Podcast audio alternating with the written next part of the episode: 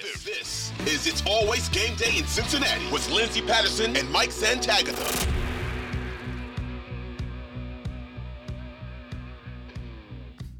We are back on It's Always Game Day in Cincinnati. Double header mailbag. Plenty of questions to get to, and I'm sure it'll be about the tight end position. Pick number 28, uh, where the Bengals are going to go two weeks from tonight. We're going to start with Blake Judy said, Do we really believe five tight ends are going to be off the board before they pick at 60? What are the odds? Laporta, Musgrave, Darnell Washington are there. Washington, I don't see it. I think he's gone. He tested like an elite athlete. The surprising thing was that short shuttle because that doesn't show up on film, but he's still a growing somehow. he is not fully developed, even though he's 6'7, 260 or 270, whatever he was.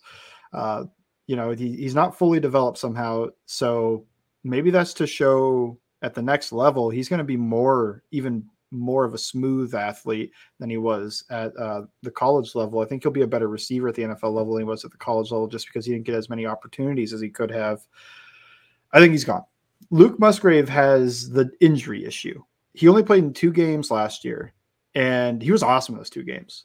I think that's the one thing that's really driving him. He wasn't that good the year before. He dropped some passes, but in those two games, he played two games. I don't think he played a full two games, 160 yards he was he was on pace for a heck of a season. Probably one of the best seasons out of all the guys. He probably would have pushed for around a thousand yards. I don't think he got to face any of the like better, you know, like the FCS schools that come there for whatever reason. they always play in those games, but um didn't get to beat up on any of those teams. He, I don't remember who he played, but I, I think they're both normal opponents. Not to disparage FCS schools, I went to one.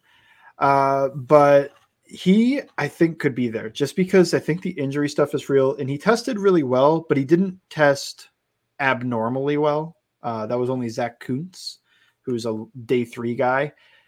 Uh, I think he could be there. The more I've thought about it, that could make a lot of sense at 60 because I also think he's a starting level tight end. Maybe not this year, but probably next year.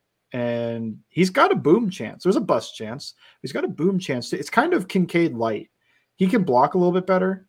He's not as good of a receiver right now. Um, similar level athlete though, and I think he is. He has a pretty good chance of developing into a good receiver. Tucker Kraft and uh, Sam Laporta are the other two, I think. Yep. Okay. Uh, Laporta, I think, will be gone. He's not a good blocker. He's also Kincaid. He's the real Kincaid like because he can't block and he's a good receiver. I think he's less refined as a receiver right now, though. I think he'll be gone. I'd give that one a, a good 20%, 15% chance of being there.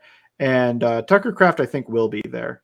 I don't know if the Bengals would go for it. I think he's kind of Mayer light, where he kind of does everything at an okay level. Uh, there's room for growth. He could end up being better. I don't think that's out of the realm of possibility.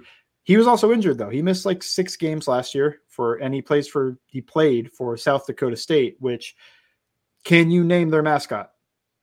No. I think they're the Jackrabbits. what a mascot. What a mascot. or is that North Dakota State?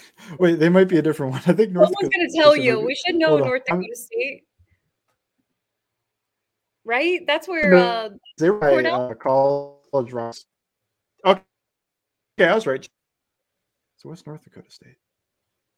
I'll never forget it. But now we have to know North Dakota State's mascot. North. Oh, the bison is north. South is jackrabbits. This is why our producer is the best. Nick tells us the important stuff when it comes to the mascot information. Now we know. Bison. North Dakota State or the bison. I knew the bison. That.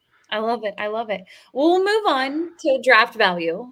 I, have uh, brought this up on the podcast before when it comes to tight end, running back. I think it scares a lot of people when it comes to long term value, what you're going to get. Diego says in order, what positions do you make priority in the first three rounds to get the best value? Example is going round one cornerback, round two running back, round three edge DT better than going round one tight end, round two CB, round three running back. Okay. Best um, value. Your best value. I know, I've seen, a, I've seen a lot of people bring this up. I feel like it just depends on who's there because yeah if I'm going to construct something, I'm guessing corner in round one will probably be the best value there, but it could also not. I don't know. Like if um Calijah Kancey's there, is that the best value? Maybe. Is and maybe other teams don't feel that way, or the NFL doesn't feel that way. Uh, round two, does Dawand Jones fall? Like I don't think it happens, but that would probably be the best value. So uh, I'm, but for a general feel for what I think is going to happen in the draft, I think the best values will be round one corner. I love the round two edge guys. I think that might be the best value there. And then round three, I keep going back and forth. I mean, if Tyjae Spears is there, that's a good value for a running back. But at the same time, uh, that could be an okay, that could be a good tight end spot. If Tucker Kraft could fall to round three, I mean, that's a slam dunk pick. But I round three is where I really don't have much of a feel for anything because I, I've just lost the. I think the running back's an okay value there. I just don't in my mind, if Tyjae Spears isn't there, then you're probably I think Bigsby, like Tank Bigsby and um, Roschon Johnson and Kendre Miller, they're all kind of reaches at round three to me. I th- I see those guys as a round four, as round four types, uh, but I don't know. Round one and two, I think it's corner then edge, especially when you consider the positional value. But round three, just no feel on. Uh, uh, it could go anyway. That's why I'm full BPA. Is that I it doesn't even have to be like all the edges I like could be gone at by 60. And then if that was your plan, which it's probably not because you're drafting a fourth edge for this year, it's mostly for the next couple of years and making yeah. a rotation. But yeah, that's uh, my feel on it at this moment. Yeah, I think the the most important thing for this front office right now, um, there was a piece out from the Athletic today, and the executives were talking in it and they were like, well, I think it would be best if the Cincinnati Bengals extended Joe Burrow and Ja'Marr Chase and they they should let Tee Higgins walk. Um, that should be the one they let walk. And I'm sure NFL executives would love Tee Higgins to be available. Uh, but at the same time, I think it's smart and where the Bengals can cut back on are, you know, it, it would be the cornerback room because you're mm-hmm. you'd be moving on from Cheeto. And look, I'd love for Cheeto to stay after after this season, but you know, coming off the injury, they could be moving on from him. You think about what that contract would look like. You want to be on these rookie deals. You want to hit on your NFL draft picks, and then you go spend your money on your role on, on your your main guys, your offensive players, your main defensive guys you want to keep on the roster, but you need to get young in some positions. And I think that's where, you know, if they do go cornerback, it makes sense. It makes all the sense in the world at 28. They need help getting to the quarterback. And hey, I'm I'm game for them to do that while getting younger. Um, so those two rounds could be just defensive picks or they could surprise us all and and go wide receiver early. But I doubt that would happen. I'm going to go to Jobu because he brings up wide receiver, and it does feel like an NFL draft for the Bengals where they go wide receiver maybe third or fourth round. oh, wide receiver might make a lot of sense now that you brought. I wasn't thinking about that, but yeah, like Jonathan Mingo in round three, that's a good value. Sorry, they have that, to get him. He's your guy. I know, right? Uh, well, we'll see. He's starting to get some hype. He's getting a lot of hype. I, I think I this week uh, probably five or six tweets about him, video breakdowns. I'm like, wait a minute, wait a minute. I, I didn't even hear I about him. It. Until Bengal Sand said it. uh, we'll go to uh, Joe Boo. He says, favorite lead around slot receivers as eventual Boyd replacement. I think what you'd want is somebody that can play inside and out. Like I don't I don't think you would draft a guy you can. I don't think you'd want to draft a guy that's just going to be a slot though, because it's been a little bit limiting. It's it's you want to get Ja'Marr Chase those slot targets. They're valuable, and you can maybe get away from a number one corner or from um, uh, quarter quarter half stuff where they're going to cloud his side of the field. But where do you go with Boyd after that? Because Boyd doesn't play outside. So I think you might want that. That's where my Mingo thing comes in, where he can play inside and out. I think I haven't watched like very many wide receivers. Uh, we are getting to crunch time. We're exactly two weeks away from the first day. Uh, so, well, this podcast will come out. It'll be even less. So, um, I think is it Xavier Hutchinson, Iowa State. He's a big slot and he can play a little bit outside. I think that's a guy you could look at. If like a Josh Downs, who's a short guy, I don't know if they'll be interested, but if one of those like round one projected guys, it seems like the NFL isn't as high on those guys as draft analysts might be. That could make sense. because you can go with a slot mainly slot only prefer I don't know what to say like slot preferred type, which I guess which I guess fits Boyd because he can play some snaps outside. It's just he's preferred to be inside.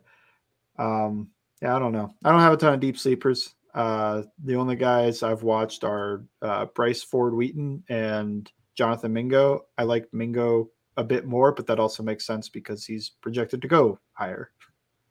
And I wouldn't be surprised. I, I, know I just mentioned the first two rounds go on defense, and then that third pick is wide receiver, and everyone's like, "Oh, I thought they'd get a tight end by now, and maybe they get a um, a fourth or fifth round tight end in their in their uh, tight end room because they just don't utilize the tight end position as much as, as other teams. And with the wide receiver position, say you do get somebody who is a Tyler Boyd replacement, the advantage of having him be here during while Tyler Boyd is here, Ja'Marr Chase, Tee Higgins being in that same wide receiver room, and he's getting some reps, but nothing too crazy for a rookie. I think that would be huge for their wide receiver room because you do have to start thinking about that if if they do move on um, after the season from Tyler Boyd.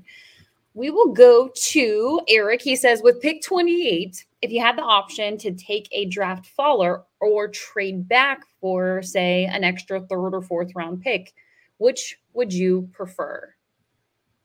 So would you rather have someone? Uh, yeah. How far back? How far back do you th- would this hypothetical trade be?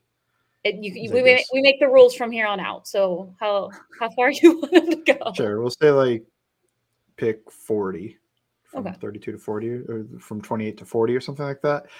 Um, man, I think getting some extra swings would be good because you're outside the top twenty-five.